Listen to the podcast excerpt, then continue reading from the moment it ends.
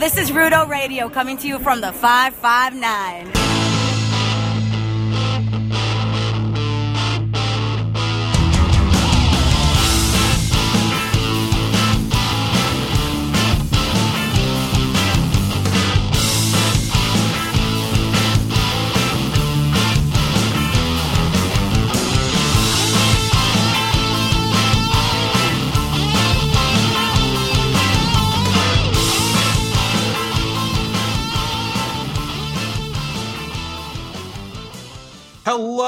And welcome to Rudo Radio, SB Nation and Cageside Seats weekly wrestling podcast.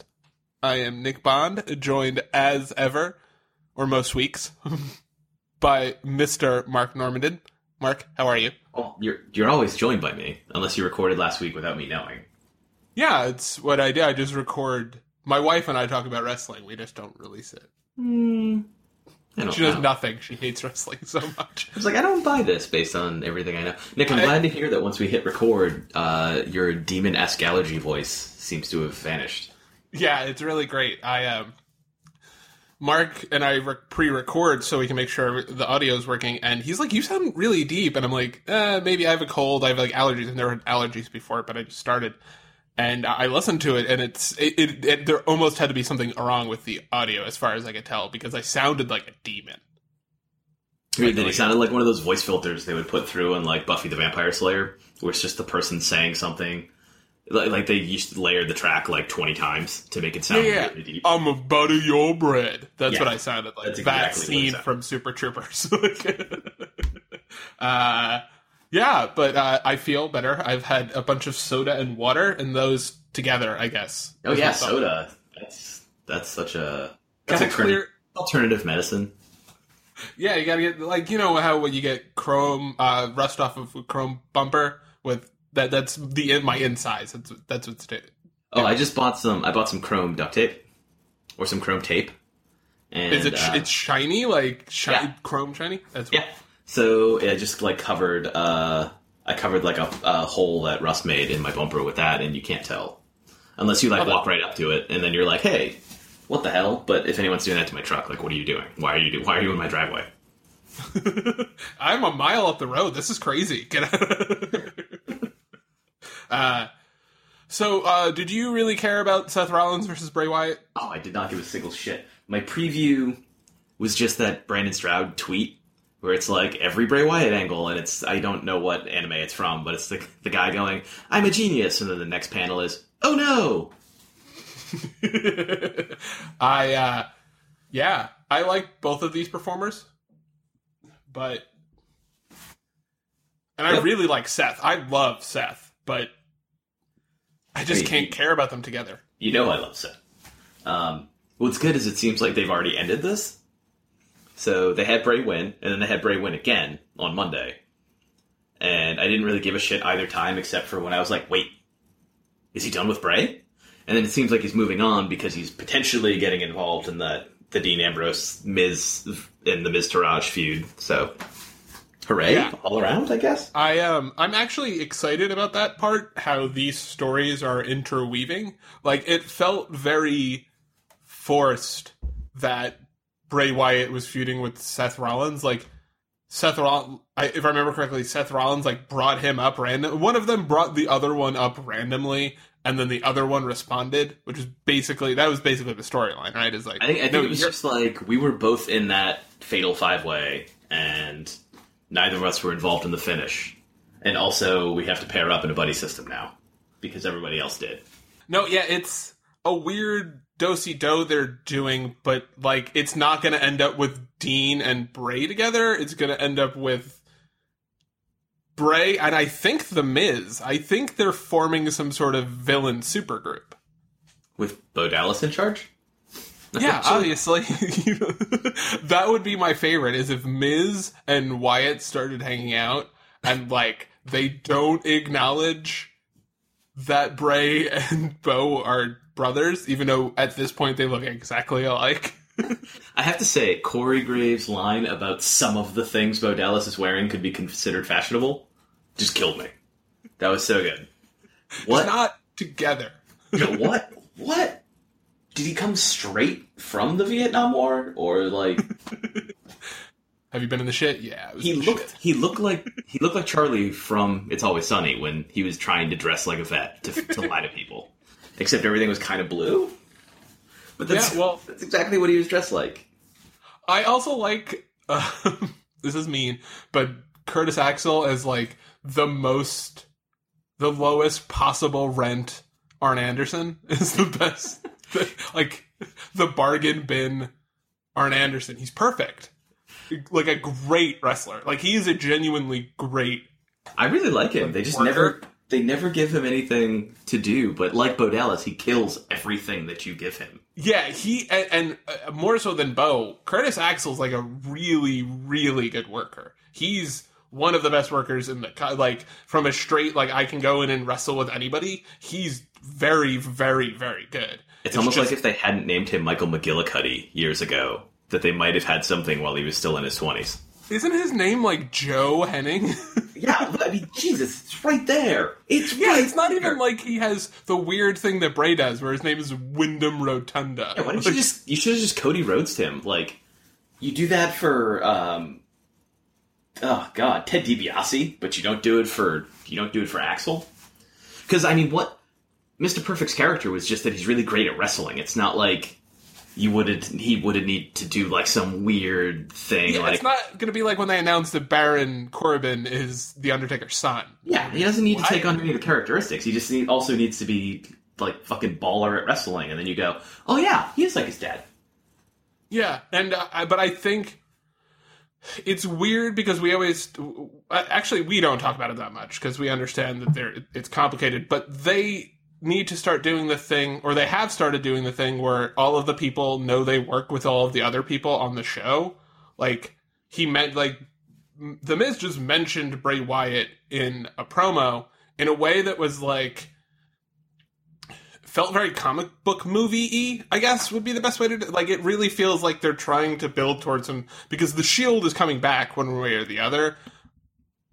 I don't know when, I don't know exactly how, but it feels like it's going to be required because it feels like they're probably going to do some sort of combination of like Bray, Braun, and the Miz and the Miztourage just running rampant over the entire landscape. Though I don't know if Braun's involved because he's too big of a Yeah, star at this point. I think he might be too too that- huge. But I think the reason I think he might be involved is because it feels like Roman, the pull of the Shield reunion is enough for Roman to get involved, and that's where you bring in Braun. But I just hmm. get this feeling like it feels like they're they're doing too many things that are like clear. They're not just they're doing like random cutscenes in the career mode, if that makes sense. So you're like they're telling you something is happening instead of just being like we're doing business as usual. Like I have an interview before a match and I complain about somebody, and then it just goes on. I think they've started mentioning other people. They had the thing where Dean ran down and told Seth Rollins basically to go fuck himself. Like I think they're they're obviously teasing something, but I think it's bigger than we might realize because of the way that they're doing it. Yeah, I don't quite know where they're going with it yet, but explicitly saying like there won't be a Shield reunion is kind of going, guys. There will eventually be a Shield reunion. Especially, I don't think you'd have Dean Ambrose be the guy to tell you, like, nope, super babyface here to tell you the thing you want. Nobody cares. Because I don't trust you, Seth. I will say a couple things. I have okay, I have a couple of I have a couple of nitpicks with Dean Ambrose reacting like that. First of all, Dean and Seth have already worked together multiple times. Like their trust issues seem to mostly be seemed to mostly be over to the point where Dean like helped Dean and Seth helped each other attack Roman.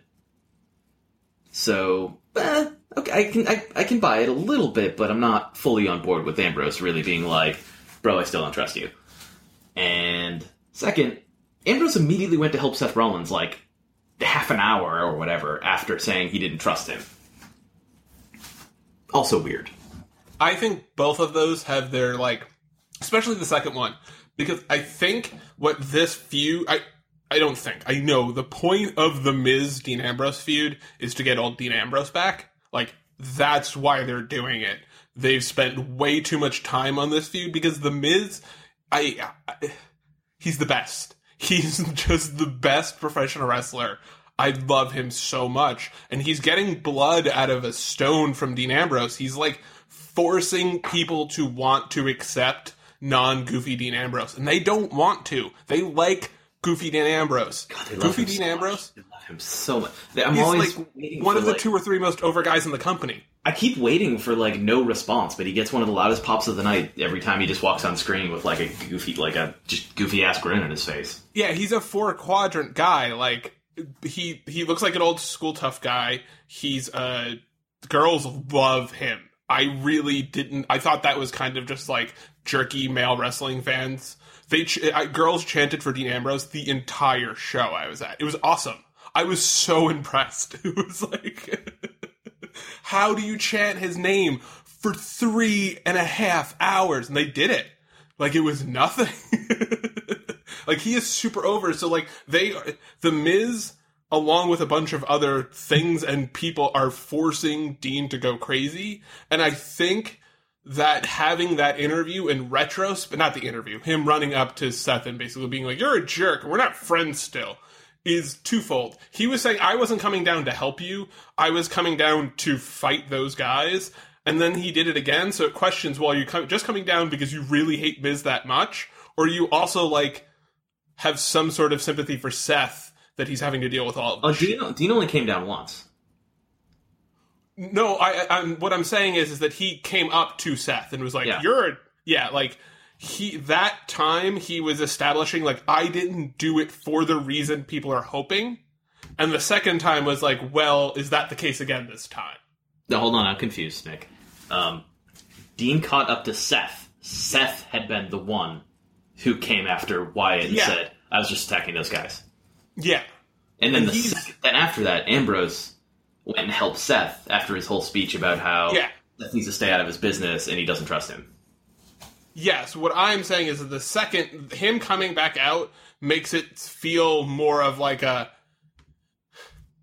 are we going to I know they said no we're not going to see a shield reunion but like he really is his hatred is it just he's blind hate hate of the Miz is what got him out there or is he actually going back on what he just said and he was lying in the first place when Seth when he uh, Seth came up to him or he came up to Seth See, I would have liked.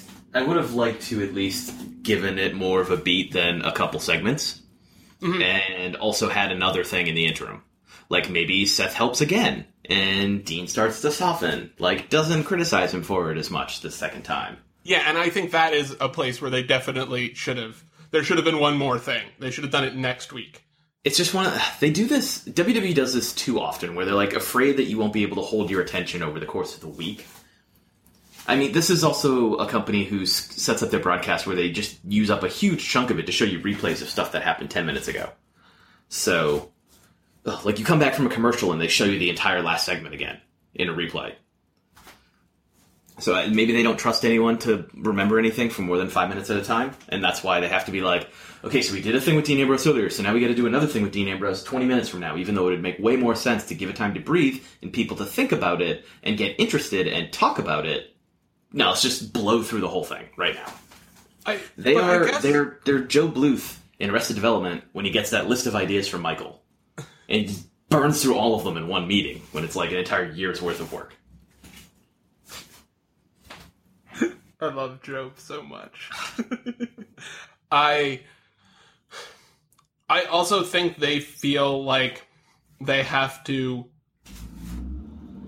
like constantly bring out this it- it's almost like they want as many bite things they can make into bite-sized videos that include Dean Ambrose or Seth Rollins or Bray like they're saying well we need him in 3 segments. So why don't we just use one of the instead of having him in 3 segments where he's doing two separate things like can't I if you want him on the show that bad, figure out something else for him to do. They almost they feel the need to have him on camera as much as possible because they get three million views every single time he's on a YouTube video. Like I think that has to play a part in it. That they want viewers for these segments. They just have to figure out better uses for these You segments. just don't have to tell the entire story arc in one night. Yeah, uh, I I wonder if they say, well, we need him in two segments. Might as well have, or three segments in this case. Uh, we might as well use all three to advance this one storyline instead of being like, or he could just have one where he's like backstage. Yeah, it's just awkward writing the way they're doing it. They should. Really Yes, change. that's exactly what I mean. Is they're they're allowing the needs of the show to dictate how it's written instead of being like, well, can we stretch out that to next episode and have him in four segments next episode and two this episode? But they don't seem to want to do that. And the I mean the writing has been better lately, but this is like a constant problem, and it happens with SmackDown sometimes too. It's not even just Raw; it's just like the way NXT seems to be the only program they have where things are given a lot of time, which is Well, strange because they're taping they're taping four episodes in a row, you know, in a row. Well, actually. I don't think that's strange because I think at this point they're so afraid of people getting hurt at the wrong time that they're just like, listen, we have the storyline, we're going to go for it because you don't know it's going to happen six months from now. Where in NXT, they know they're going to be recording like however many shows for the next five weeks, so they can literally just be like, okay, we're just going to do all of these. It'll feel to the audience like it's happening over the course of five weeks, but it happened over the course of three hours. So we know for a fact you're not going to be hurt at any point during this, hopefully. This one show. And I feel like with Raw now, they've had, especially Raw, they've had so many injuries that they're just like, okay, you two are both free, you're both single at the same time. We're to have you, we're to pair you up. it's too. I, I don't know. It's too much. It's like. Just imagine if Game of Thrones went through everything in like a week, and you were like, "What? Hey, hold on. What? I just learned about this story. I didn't even have time to talk about it on Twitter. What's going on?" Well, also what happens is when they're pretending to chop off somebody's arm, they don't accidentally chop off half of their arm and go, "Oh God, we can't use you for the next scene." I think like they're so afraid of injuries at this point that they haven't gotten to the point where they're just okay with people being on the show and not wrestling, which they used to. Randy Orton is the biggest, is as big a deal as he is because he got hurt and they kept him on television the entire time. Yeah, I don't know. It might explain why they have Nakamura keep wrestling, which makes him a regular guy. Which you know you don't really want him to be a regular guy, but whatever. Let's let's talk about something else. Okay, so how about creative process? how about Big Cass and Enzo?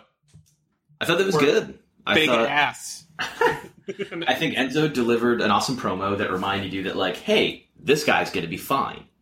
Like, Enzo is in that position where if Enzo never wins a match in his entire life, he's still going to be popular and useful. Uh, Yeah, especially because he's like, they've rediscovered how to make him seem like a human being. Mhm. Uh, and Cass was great because he was just like, yeah, I'm going to beat you in three minutes, but I probably could have beat you in one minute. I just tacked on these extra two minutes to be a total dickhead about it. and him throwing Enzo over the top rope with the that was just it was it was beautiful. He just landed on his hips, man. Doop. I don't. I, I saw people complaining that Cass is going to fight Big Show next, but like, makes sense? Logic. It doesn't even just make sense in terms of like a first matchup for Cass that helps launch him, you know, into the stratosphere. It makes sense in terms of Big Cass got Big Show wrapped up in this bullshit between him and Enzo. So of course Big Show's going to be like, "Hey, what's up? Why'd you do this?" Especially when it was you who was doing, you know, attacking Enzo all along. So And they- saying on top of saying you're the biggest baddest dude, you also beat up a dude you didn't really need to beat up as bad as you did a bunch of times. Who I may not like, but I don't hate. And like and you brought me into it during that time. Like you I have every right in the world to want to beat your ass. Yeah, yeah, it makes logical sense, and it makes sense in terms of like projecting Cass outward. Have him Also- fight Big Show and have him do a good job. And Big Show is such a I- sorry, not to keep you from talking for too long. Uh, Big Show is the perfect guy for like let him guide you through a big match because what like how many big matches has Cass had solo? He hasn't had a single one-on-one match that's huge, right? He just said he had the triple threat, Yeah. and he was the first one eliminated. He did the least in that. Yeah, and like people don't get how good the Big Show is. He's so good. He's so is he the greatest wrestler of all time? No. Was he ever the greatest wrestler of all time? No. But he was one of the best giants of all time. He's a top like 2 or 3 giant ever. He's incredible. Like he does exactly what do you want him to be your world champion right now? No. But like to be the the jobber to the stars or whatever, the gatekeeper. Let's call it what it is. Yeah. The gatekeeper for the big Haas division. It's perfect. It's the job he should have had for the last 10 years. Yeah, I mean, with Jericho not around, there's no one on the roster with as much experience as Big Show, right? Yeah, because Kane isn't really performing. Yeah. So it's Big Show. So why, you know, I don't know. why I don't know why it's a problem. And it's not like they've been spamming Big Show on television a lot, and his alignment is very clear here. There's no like fear of him turning heel and then them both beating up Enzo or something. So, you know, it's fine. So that would be Hilarious. fucking fantastic. Yeah, be- like it wouldn't be good storytelling, but I would laugh a lot. Not that that's a reason to. I mean, you shouldn't base your decisions off of that, even though Vince kind of bases all his decisions on how funny he thinks things are. like Great Balls of Fire. Yeah, admittedly, is really funny. I I love that that's that they both found like a suitable theme for it, which is like the 1950s nostalgia trip, and also it's just an excuse. They got the best of both worlds, which is that it's just an excuse for them to say balls over and over I again. mean, there were SmackDown wrestlers who were complaining that they didn't get to say balls on television for a month. So, I mean, it's yeah, it's Vince, but also, come on, like, you think that you, I want to say balls on television for a month? I've had so much fun on this podcast for a bit. We were talking about it like a month before it even was the next pay per view lined up for Raw. Just be like balls, great balls of fire, big flaming And you- dong and a logo. Did you see uh, Raw Talk after the pay per view? Uh, I saw clips because I see The saw what. No, I saw Sasha go all fucking in on Alexa. Yeah, I had to actually turn. It got too real for me. I had to like pause it. I was like, I don't, because I think Kate was there, and I was like, this just got too real. I don't want to like concentrate You know on the this. You know the rumors, right? that she hates her. Yeah, that like they have a long-standing like actual hatred, and it doesn't matter if that's true. Like extremely the Rock voice, it doesn't matter. Um, all that matters is that they are performing in a way where it feels like it's true. So if you know the rumors, that enhances it even further. If you don't know the rumors, it still seems like these two ladies are just beating the shit out of each other. Like even the and- punches look like they were legit.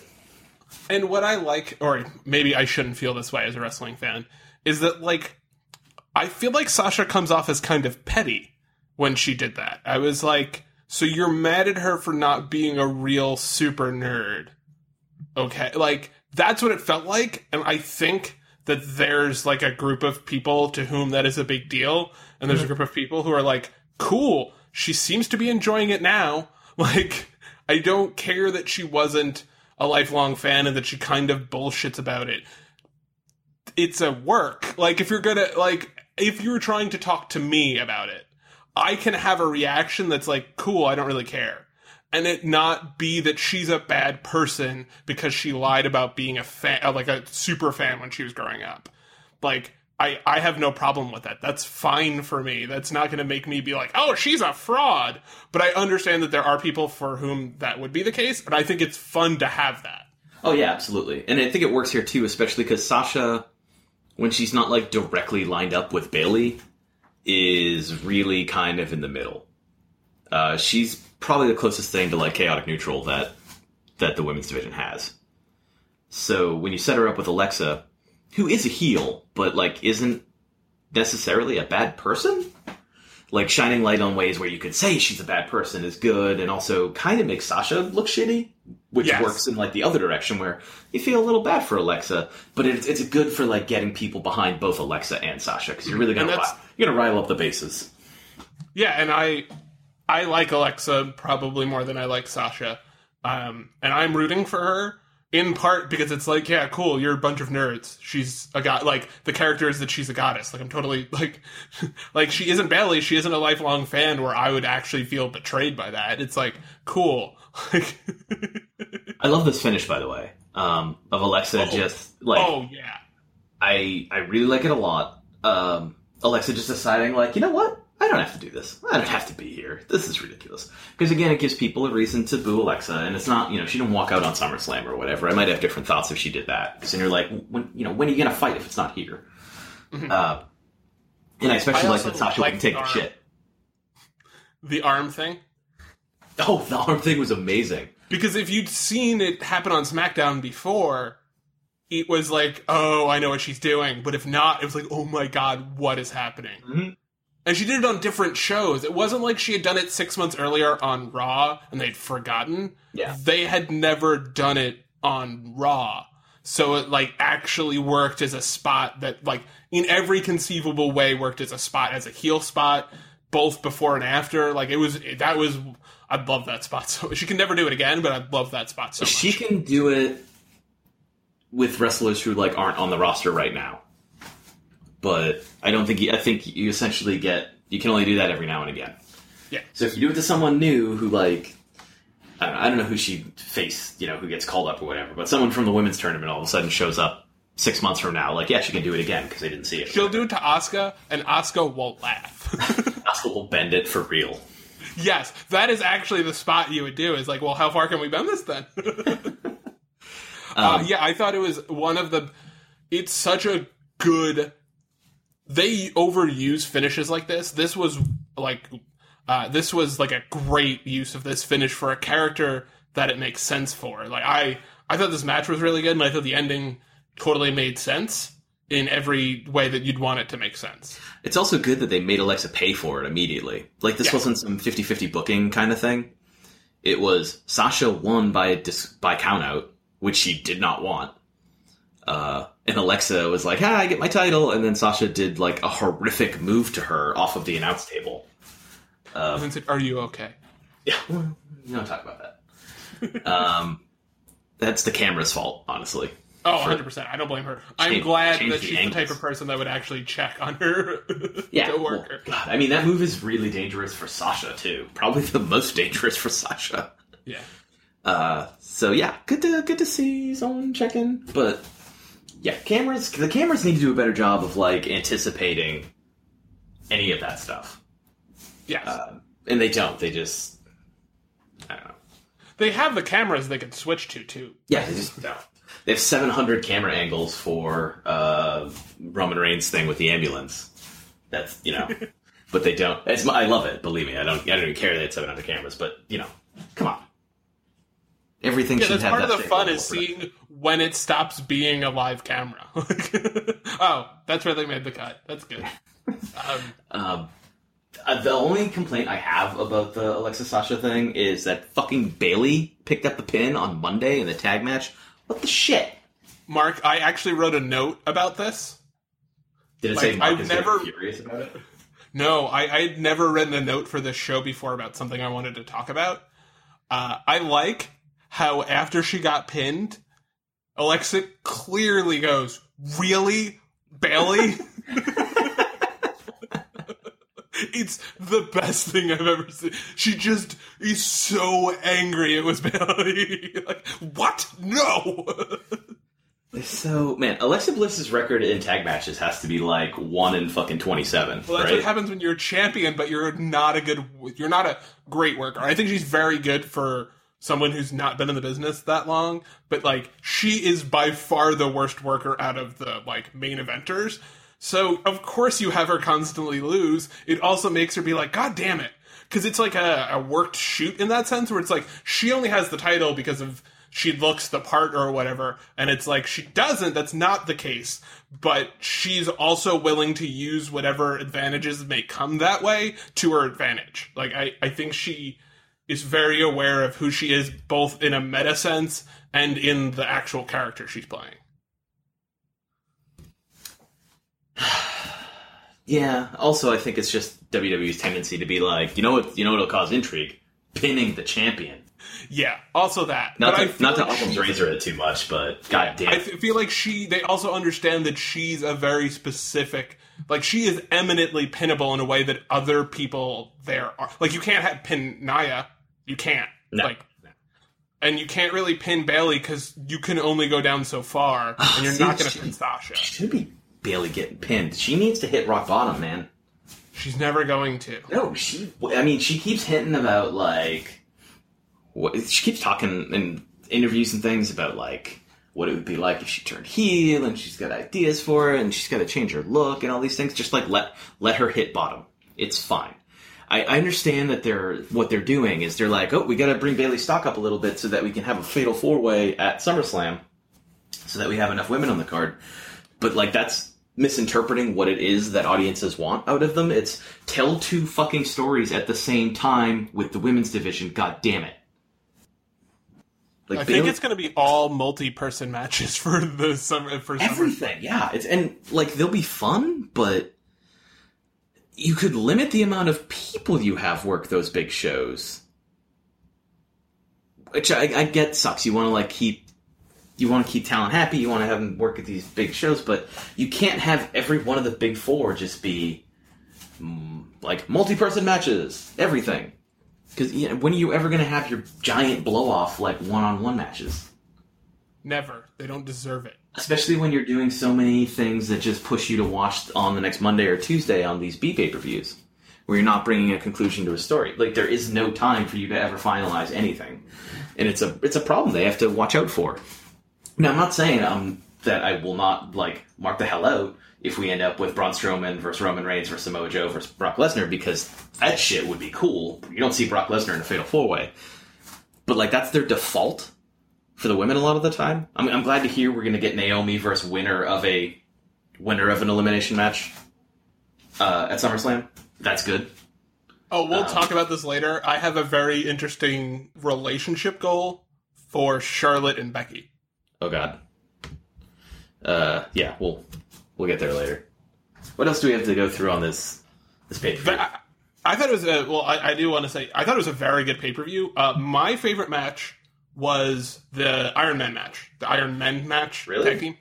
I really love Cesaro, Cesaro and Sheamus, and I felt like this was the best like showcase for what they're good at, which is being smart, brutal dudes who just kind of never stop going. And I thought that the Hardy, it was a really good setup for the Hardys moving towards being broken. So like I liked the mm. match, and I th- I think for a tag team match, and, and, uh, my friend Dave and I have talked about this a little bit. For a tag team match, the Iron Man concept makes a lot more sense because you can constantly like try to get out, so you don't keep on giving up pinfalls. Where in a singles match, it's more of like a it feels more like the pinfalls can be more gimmicked, Mhm. if that makes sense. So like I, I liked it. I thought it was a cool thing I hadn't really seen before. And like I said, I just love Shiz- uh, Shizaro. Shay- Shazaro.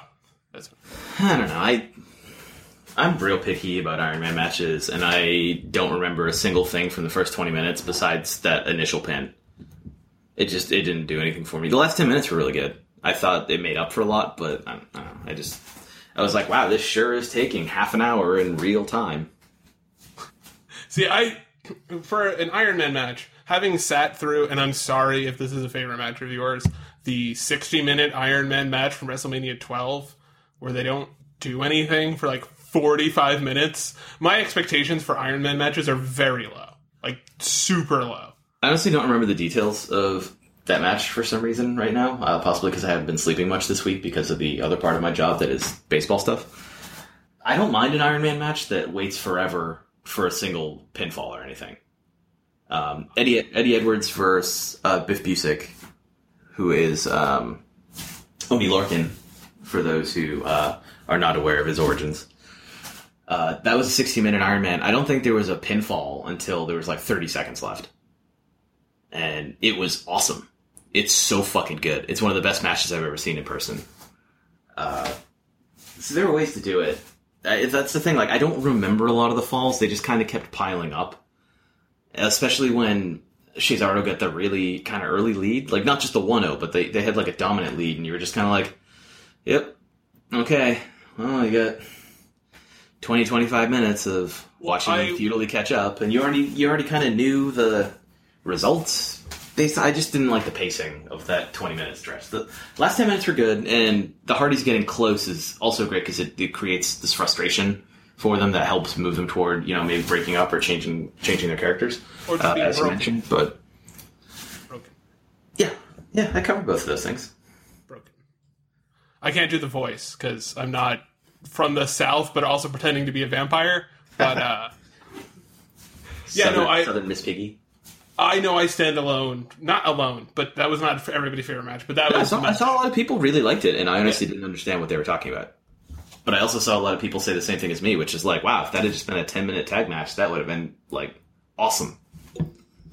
I yeah, I, and I can understand that, but like I, I I think I had a I was expecting a match like this, and I thought they did a like almost this exact setup, like even down to the the Warriors lost a three to one lead in the NBA Finals, like even down to that, I was like I was kind of ho- because uh, basketball Twitter was basketball wrestling Twitter was very excited. Yes. they were like, "Oh shit!" Gotta blow it through one lead. Um, so, did I? I get the feeling your favorite match, and this is just a guess, was uh, Heath Slater, Kurt Hawkins. No, I can't give a fuck about that. Um, and I and I love Slater. Um, I love that they did the pin for that off ca- or pin. I don't even know if it was a pin. I just love It was a uh, top rope Canadian destroyer, is I believe what Kurt Hawkins.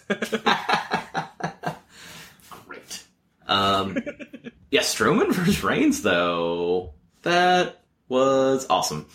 Uh, I love that Strowman tried to put Reigns. He just tried to overpower him and put him in the ambulance.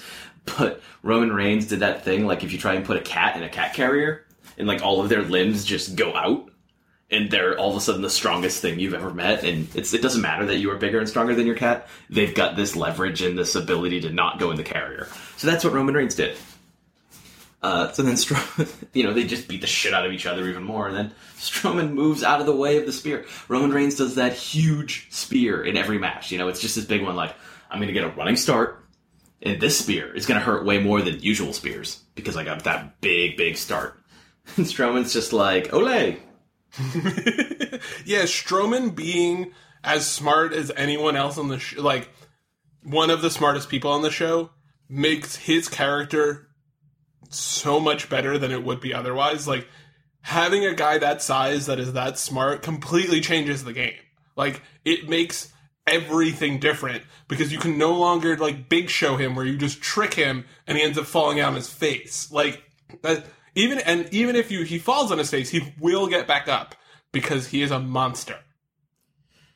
Yeah, I mean he's he's so clearly the guy in WWE who watches wrestling, uh, and I I also think this is another situation where I think they managed to avoid the the 50-50 booking trope, uh, because Roman Reigns did not take damage that caused him to lose. He just dove into an ambulance and then Braun shut the door behind him.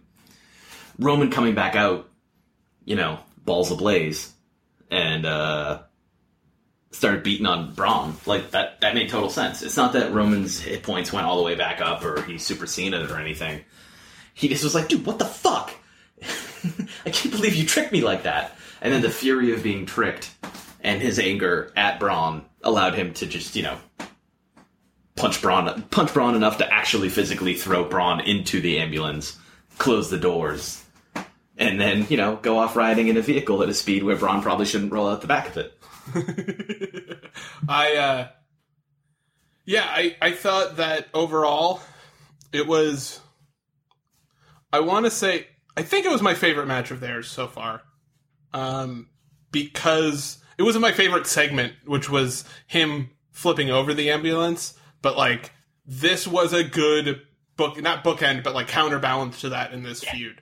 Like Roman deciding he needed to fucking murder Braun Strowman is a pretty like that's putting Braun over like crazy. Where he's like, I have to do something I might regret. I'm gonna murder you in a car crash. I called it a car accident at one point, and then realized no, this was no accident. He did that on purpose. He thought he looked in the mirror and went, "I'm okay with myself if I murder Braun Strowman with that tractor trailer in this ambulance right now." Yeah, and you can't act like that wasn't some sort of I, I don't want to say heel turn, but like some sort of break with the previous moral alignment of the character, considering he looked into a mirror mirror, saw a reflection of himself and went, eh, fuck it. Like, Yeah. Braun broke something inside of Roman, and I'm not talking about his ribs. And that is tremendous. And I do think it was a double turn of sorts. Uh, maybe not. It's not that Roman is a full blown heel now. Uh, Neither but- was Bret Hart. Yeah, he's he's very he's very much kind of he's just leaning to that side now.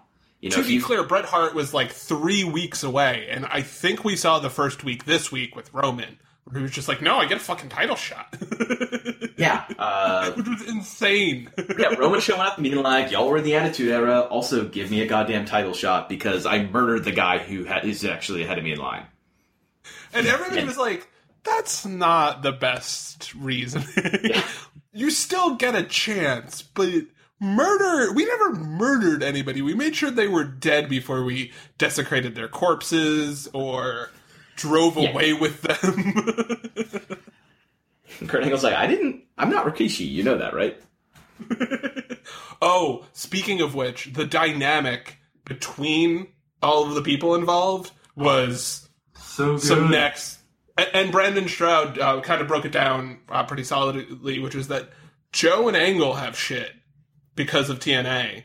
Angle doesn't really have anything with Roman Reigns, but Roman Reigns and Samoa Joe don't like each other. Joe and Brock have a really weird relationship because it's clear, both in and out of kayfabe, that Brock loves Samoa Joe. and it's like, why can't we just eat sandwiches together? and he's like, it's because of him. That's Paul Heyman is tearing Samoa Joe and Brock Lesnar apart. I love. I mean, way to put over Joe, where Paul and Brock are both like, "No, I want to fight Roman Reigns." like, I don't want to. I don't want to fight this motherfucker again. Uh, yeah, he had his chance. That's what we'll say. yeah, it's him clearly being uncomfortable with the prospect of having to face Samoa Joe again is so is such a big deal. Like even Undertaker, who was an undead like demigod on the show, he was like, "Yeah, we'll fucking fight again." Samoa Joe one match, he was like, "I'm good." I mean, he knows he escaped. He is fully Yes. aware he escaped. Joe wasn't lying. Joe was not being Oh, hyperbolic. He was not twisting what happened. Like, Joe's last gasp was that coquina clutch. Lesnar's last gasp, gasp was escaping that coquina clutch. If he didn't escape it, he was done. yeah, And, I mean, that's the reason that Joe didn't kick out of the F5. He had already taken, like, what, eight or nine German suplexes and still had enough left to apply one last submission. Like, that's, that is crazy. It's Yes. not, because people are like, oh, oh, took one F5 and he lost. It's like, no, he took all the damage that is usually enough to lose and he didn't. Yeah. The only guy that's taken more damage against Brock Lesnar is John fucking Cena. And and he, he had to murder John Cena. He had to doomsday the shit out of John Cena. half of those Cena, half of those suplexes of Cena were symbolic. They weren't even because Brock needed to do them. It's because he needed to show that he could do them. yeah, and and uh, if you go back and watch that match, the amount of just disgusting ragdoll sells that John Cena does is like.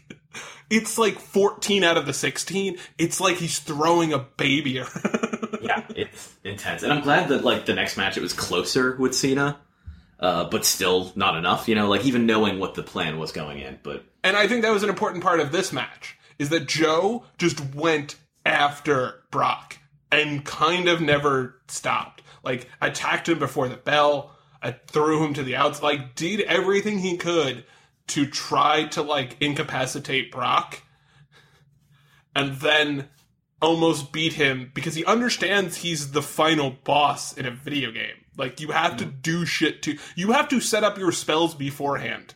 Before yes, Mojo is ready to use all his items. He's just like, that's fine. I don't need these elixirs anymore.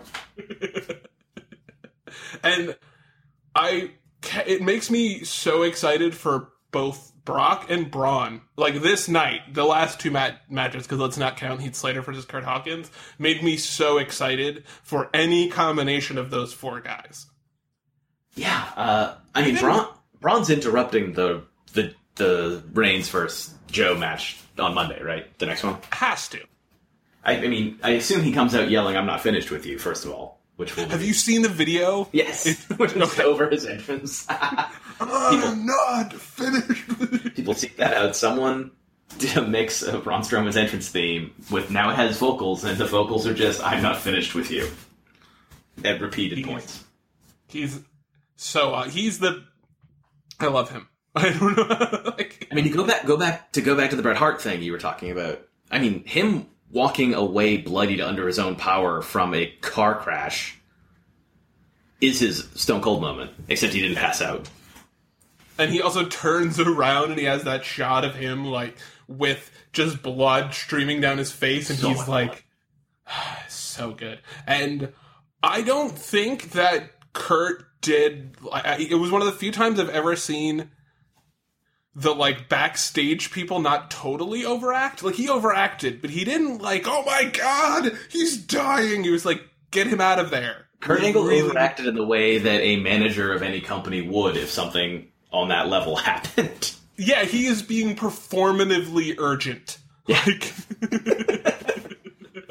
like, and I thought that was fine, and I thought that like they gave Bra- uh, Braun just enough like humanity. Like he stumbled a bunch of times, but it wasn't. He wasn't just like he got out and he's like, "I'm fucking Braun Strowman." He was like, "Ow, ow again."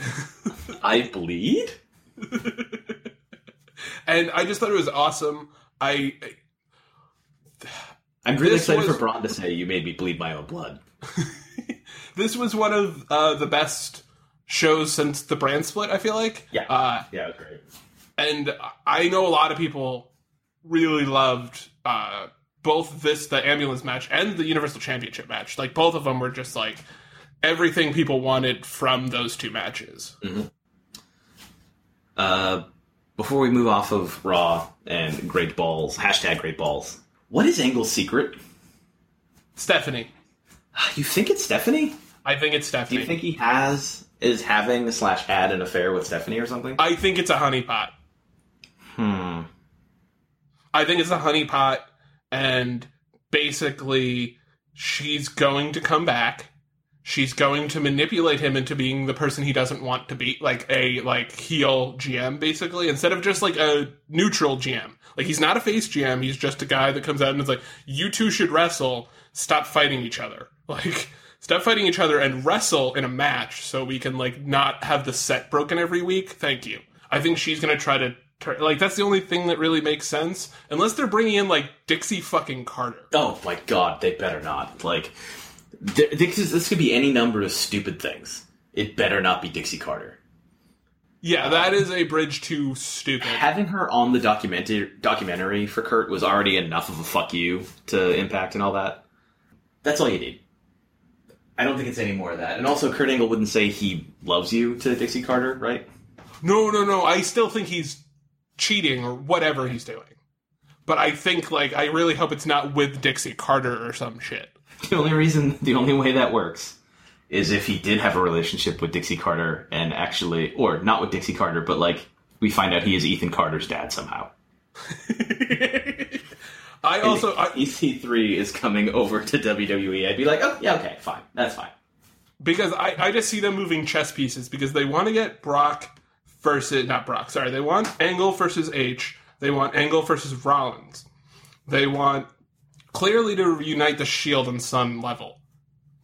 It just makes sense that they come back. They basically pick up the Miztourage and like something is happening with that group of people that's they're they're going to converge. I'd almost bet money on it. I just as a comic book fan, my comic book fan senses are just like on a super high alert. I don't know how else to describe it. It's just I get the feeling that this is leading to Stephanie and Triple H coming back and like everything changing. Hmm. I don't think it's going to be small, is what I say. I think it's going to Yeah, be like yeah. a Well, I was on a press conference with Kurt for the WWE 2K18, uh, reveal that he was going to be like the pre-order bonus, and he talked heavily about how much like he likes Seth Rollins, but also like warned that you know he's got a bone to pick with Rollins and all that. So it, was, it felt like they were planting the seeds maybe just to gauge a reaction for eventual Angle versus Rollins. Um, but he also talked about people asked him about this this mystery text angle, and he said he doesn't know. He's like, I really don't know. They haven't even told me what it is yet. He's like, they just told me it was going to be big. He's like, Yeah. that's all. That's all I heard was like, it's gonna be, it's gonna be a big deal. So They ended the show with it, so they're definitely not. Yeah, They ended the show after ending the show like two or three weeks ago with basically a GM is an important character on the show segment, which was the Big Cass Enzo. Like yeah. Kurt Angle called that segment. It it established in a way that they were like them pushing non-playable characters is so interesting because they go from like they don't do anything to like oh hey she's like the interviewer for like Raw Talk. Yeah. Weird. I'm, I'm very curious to see what it's going to be, and I mean that's good right there. I I don't know what it is, but I want to know what it is. And you don't have a like dread of like unless it's Dixie Carter. Dixie it's Carter's my only dread. The- Dixie must come with Ethan, or else Oh deal, my deal god. That would I would be okay with that. Because I'd be like, this is fucking stupid, but consolation prize, Ethan Carter. And they probably want him. Like Now, idiots. yeah. Well, idiots. you know what? Not everybody can be Fandango. I mean, is he? well, not even that. I mean, he got hurt and they let him go. Uh, God, he's Is gonna he be he's gonna be the biggest, like the best guy they let walk, right? In years. Um, I think so because I don't. I'm not super high on Drew McIntyre. oh, I like Drew. I like Drew, but yeah, I don't. I don't like him to EC three degrees. EC3 is a guy you can build a title around. I don't know if that's true. McIntyre. Well, we'll see. And what's crazy is like with the way things are in Raw, that SmackDown is also very good. For very reasons too. Yeah. Like the beginning of this week's episode, Kevin Ho- Kevin Owens is is a gift. Is what he And also whoever wrote that. I just love Owens coming out as the match everyone wants to watch all the time is about to happen. And he's like, nobody cares about this. Nobody wants to see John Cena versus AJ Styles again. and to be clear, if you guys haven't seen it, they draw out every single pre-match thing that you can draw out. It's kind of like when you don't want to f- have paperwork filed and you like send it to places to get double checked when you don't need to. Like they literally like inter they introduce them separately. Like they do all of this stuff. Cena was doing his stretch from the corner. Like when And- Owens' music hit, Cena was doing that stretch he always does, like before his match, when he's like, okay, okay. And as they're about to walk, his music. It's as I think the ref's hand was in the air to call for the bell after like five minutes of teasing. It's so good. So good. And we got we got like a good tag match out of it. A good, you know, one of the house showy tag matches that I feel like John Cena does a lot of when he wrestles uh, on television. And Which makes sense. They've got him I mean- down to a science, and I mean, you've got four of your biggest performers in that match, so they know what they're doing. yeah, and it didn't feel like, and I think the way, like you said, it's different than Raw because it doesn't like feel like all four of these guys are going for the same title. It feels like all four of these guys, like Style doesn't really give a shit about Rusev, but he hates Owens, and Owens hates everybody. Yeah. So- Owens even in that initial segment, Rusev came out, attacked John Cena, and then Rusev came out later to attack. I don't even remember who he attacked. If it was Styles, but he just jumped like out from behind Kevin Owens to attack whoever was coming at Owens, and super kicked him. But if you watch Owens' reaction, all he sees is a person moving behind him, and he knows it's Rusev, but he just he doesn't trust anybody. So it's not like there's a heel versus heel thing where he thinks it's going to be okay. He like ducks and looks from a distance to make sure it's going to be okay. Because Kevin Owens fucking hates everyone. And Rusev uh, just is a hand. How handsome is Rusev? Oh, he's so handsome. That's why they were mad at him for cutting his hair, is because it made him too goddamn handsome. Yeah, he's actually like a good-looking, strapping man. it's like, you can't the- be a heel much longer. Did you see the photo of him mowing his lawn? yes, of course. Rusev mowed his lawn in a speedo. He was wearing a he's wearing sunglasses and a speedo, and lawn. And it's funny because he's an impossibly large man. But he's like Sorry, they- that picture is just amazing. they make him they present him as if he's like this big like tub, you know? Yeah. But yeah, he's a tub in the sense that he is built like a fucking bathtub. he's just this impossibly strong, like round muscle. Yeah, All of him. and he's he's so great. I I know I say I, I have use a lot of superlatives, but like there's just so much good on these shows that it's hard not to like. Yeah. There's a lot of shit we have to wade through, but like opening segments like what happened on SmackDown. Which are done to perfection, and it's an old school heel taking away from the crowd what the crowd wants to see thing. It was just like it was so professionally done and on point. I just I love SmackDown. It's such a good wrestling show. And they built layers on top of it too. They didn't just stop with Owens interrupting it. They made because you still could have had the match. Like Owens, you done complaining?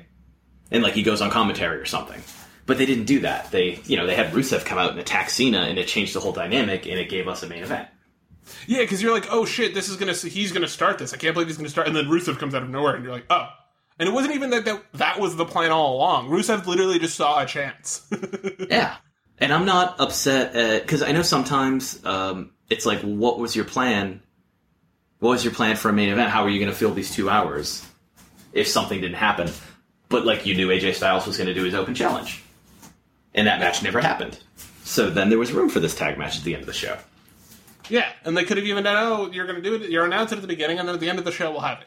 Like that would have been a totally reasonable way to do a match between John Cena and AJ Styles. Like I, I overall, I, I just thought it was an excellent beginning, and I thought the rest of the show was really good.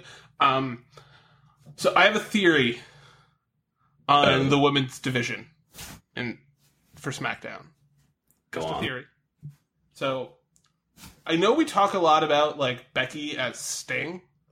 hmm Flair, Charlotte's Luger. It's so obvious, like, oh because she's just like an arrogant heel who's unbelievably talented, but like is enough of a person that's like fun to talk shit about people with that they're just Becky and Charlotte are like play they have more and more on social media and stuff like that but like we're best friends and it works and it works in a way that you're like oh I could totally see them knowing they're the two best wrestlers on the show or thinking they're the two best wrestlers on the show unequivocally and being like listen I like you and you like me, but we do not like the same people or believe the same things. So let's just work together and promise never to like totally turn on each other. Unless there's like obviously that might change, but like I get the feeling like that's the where they could go with the relationship because Charlotte isn't her father. She's like a much more physically talented version of her father, which would basically be Luger. Like Great. Charlotte's going to join the NWO. I'm so excited. I, it just does that not make sense to you? And isn't that exactly what you want? Is like Becky gets to be Becky, sense. Becky gets to be Becky, and Charlotte gets to be Luger in whatever way she wants to. Like, it's all I've ever wanted. This is so good. Yeah, I because I, I, mentioned to you off mic that I wanted to do this, and I didn't want to hype it too much, but I feel like I found something, and I'm so proud of myself. That was great. It's great. Um, oh man, I am glad that they're doing the multi-woman women's, the multi-person women's match at Battleground and not SummerSlam. By the way, oh, 100 percent. so I mean, And it maybe works perfectly for the pay per view. yeah, and I also love everyone being like, okay, a fucking enough of Lana getting title shots. Jesus Christ. I loved because this is the line that actually made me think of it. Charlotte saying, "I thought this was the land of opportunity, not the land of make believe." Because she's still a heel. That is the most heel thing to say. It's so fucking good. and Becky and but Becky and her have perfect chemistry because they know they there's clearly a level of respect that's genuine when they're near each other. Like Charlotte genuinely sees Becky as a great wrestler, and Becky feels the same way. So like the dynamic really works, and I'm just like I'm so excited for it. We're just like mean co- because my favorite moment, maybe in the history of wrestling, is the Luger.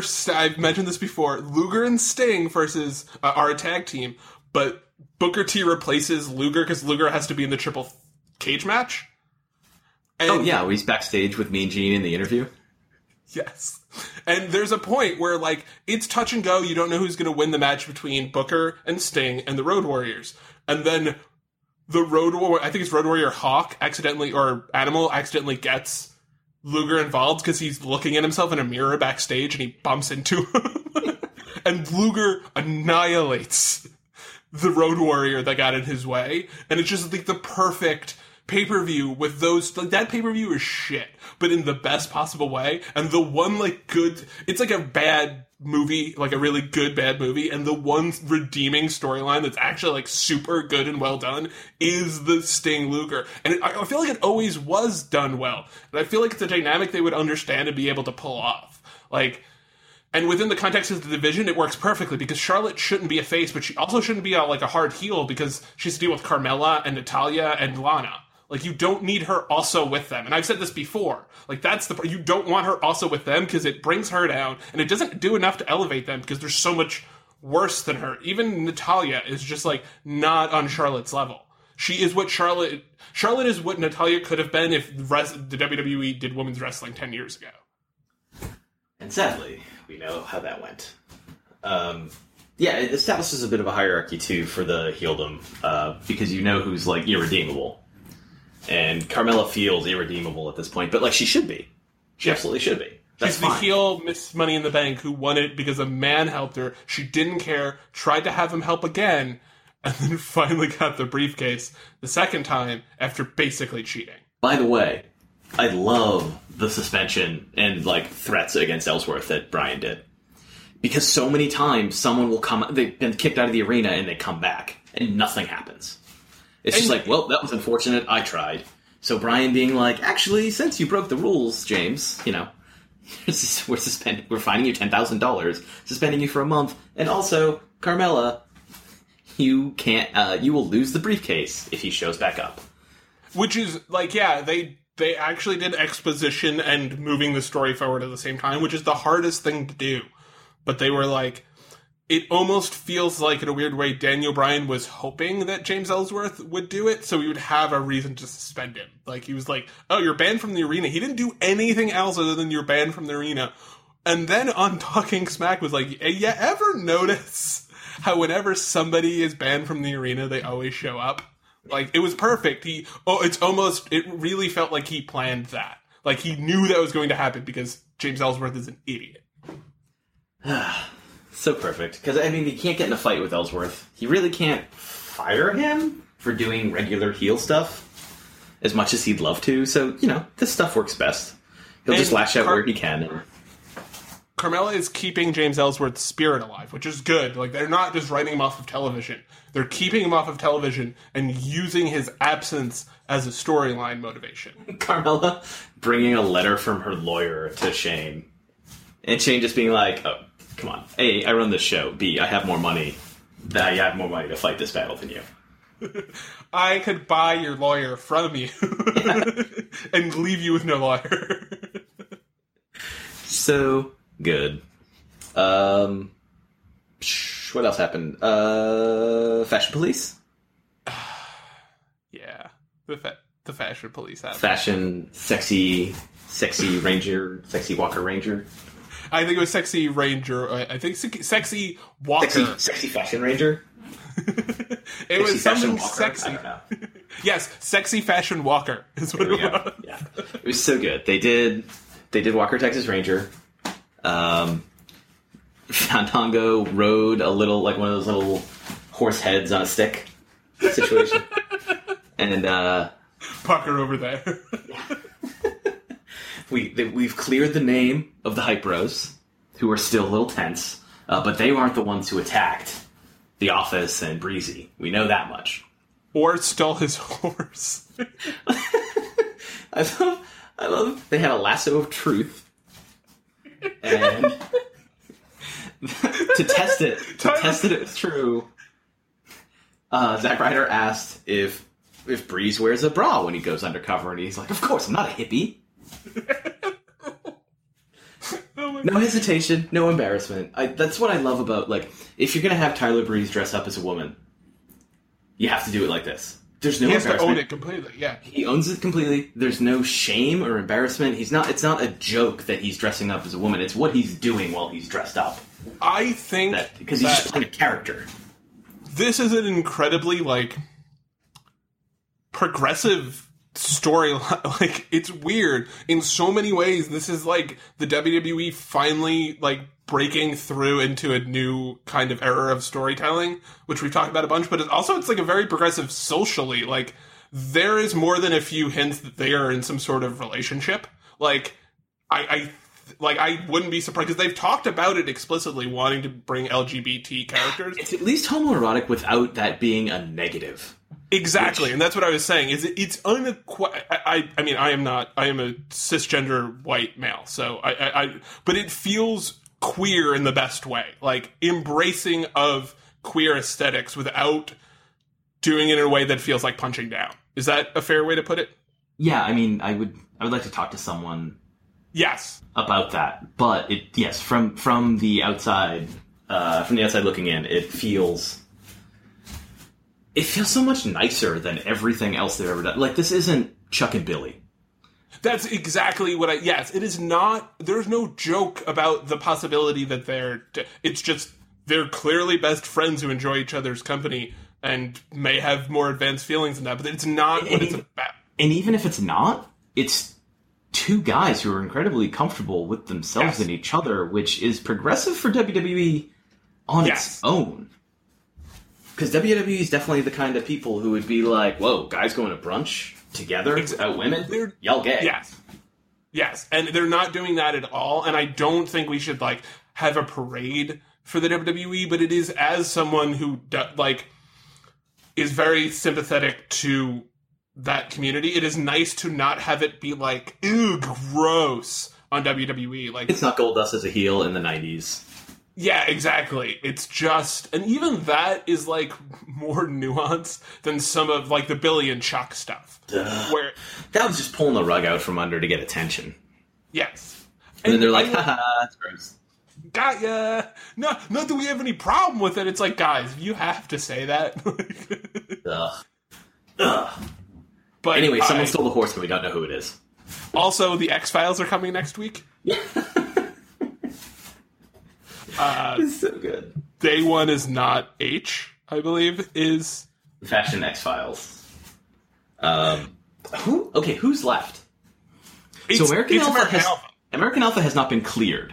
Yes, I don't think They've it's not been cleared of suspicion.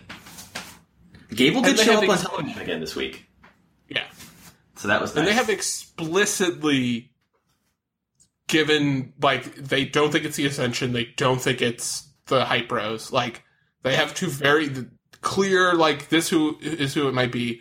It's not the New Day, and it's probably not the Us. And I don't think it's the yeah. I think they've pretty much counted out Alpha every is- other. Per- yeah, Alpha's the only one left. So yeah, we'll see. Unless it's someone completely new that we didn't know about. which would also be fine. Yeah, it'd be great if someone like they can't Like- investigate because the person's not actually on SmackDown. They just happen Yeah. to be. Um, last thing, Yeah. I really love what they're doing with Mike and Maria and Sami Zayn.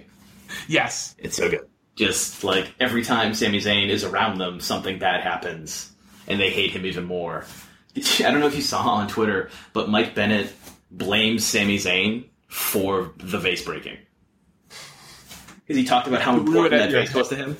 Yeah, he talked about how important it is and how it's Sami Zayn's fault that that is broken. Because he forced him to do it. He forced him to beat him over the head with a vase. Yeah, that's it's That's fair. fault. That's not how bu- abusers talk about. I, I do like Stanley's just asking the questions the audience is wondering. It's like, okay, what do you do here, Mike? Which one of you is wrestling? what's going on? What's your situation? And they're like, we're not ready to answer those questions yet. We're both going to beat the shit out of you now. It was also uh, I don't know if you saw Talking Smack, but um, they had Sami address like all of the stuff that's like, oh well, what do you, how do you feel about him taking his last name? And he's like, I don't care, I don't care at all. What's annoying is he keeps hitting me and getting angry at me for stuff. like, Uh, and it's a great start for Mike because Sami's a guy who can take he can take any loss and bounce back a week later, and it'll still feel like a big deal uh, that he you know that whoever beat Sami beat Sami. and I also And- think it's important how much they're letting Sammy talk. Yes, he's getting so That's much a character work. huge deal. Like he's he's basically putting his his in ring work on the back burner to push himself as a character. Like he's staying within like a certain level of performer he's going against, so that he can explicitly do character work because it's not so like urgent that he need. You know what I'm saying? Like he can. Yeah, He's not competing for a championship that he has to just be like locked in and focused on. He's just like doesn't really like how they're carrying themselves and thinks they're kind of jerks. Which for like Sami, he can totally pull off. yeah, he's really good. People need to see more of like his character work, especially as he moves further and further into this like I'm Larry David who wrestles thing. Yes. Which uh I I yeah, that's, that's I think we can end on that cuz Larry David who wrestles is like might as well be the tagline for Sami Zayn. Do you like Larry David? Would you like to see him wrestle? So perfect. All right, let's Uh, wrap. where can they where can we they find you on the internet, Marc? Same place as usual on Twitter at Marc underscore Normandin, and that is Marc with a C. And find my wrestling writing at cagesideseats.com. Uh, yeah, that's uh, that's all I have to say because we don't have pay per view this weekend, so I don't have to do that other thing. You can catch me at the Nixter, T H E N one C K S T E R. That's on Twitter. Um, you can rate, review, and subscribe to us on iTunes. Do you have a review, Marc?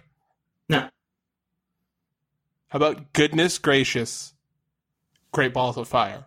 um, no, use uh, let's let's do Charlotte's line. I lied. I have a review. I'm overruling your review. you have to you have to say it I- again though, because you obviously prepped it. I was trying to think of what it was again. I thought this was the land of opportunity, not the land of make believe. Perfect. Ship it. You can uh, check us out at soundcloud.com slash Radio. That's R U D O R A D I O. And I guess if there's nothing left to say, the only thing left to say is bye.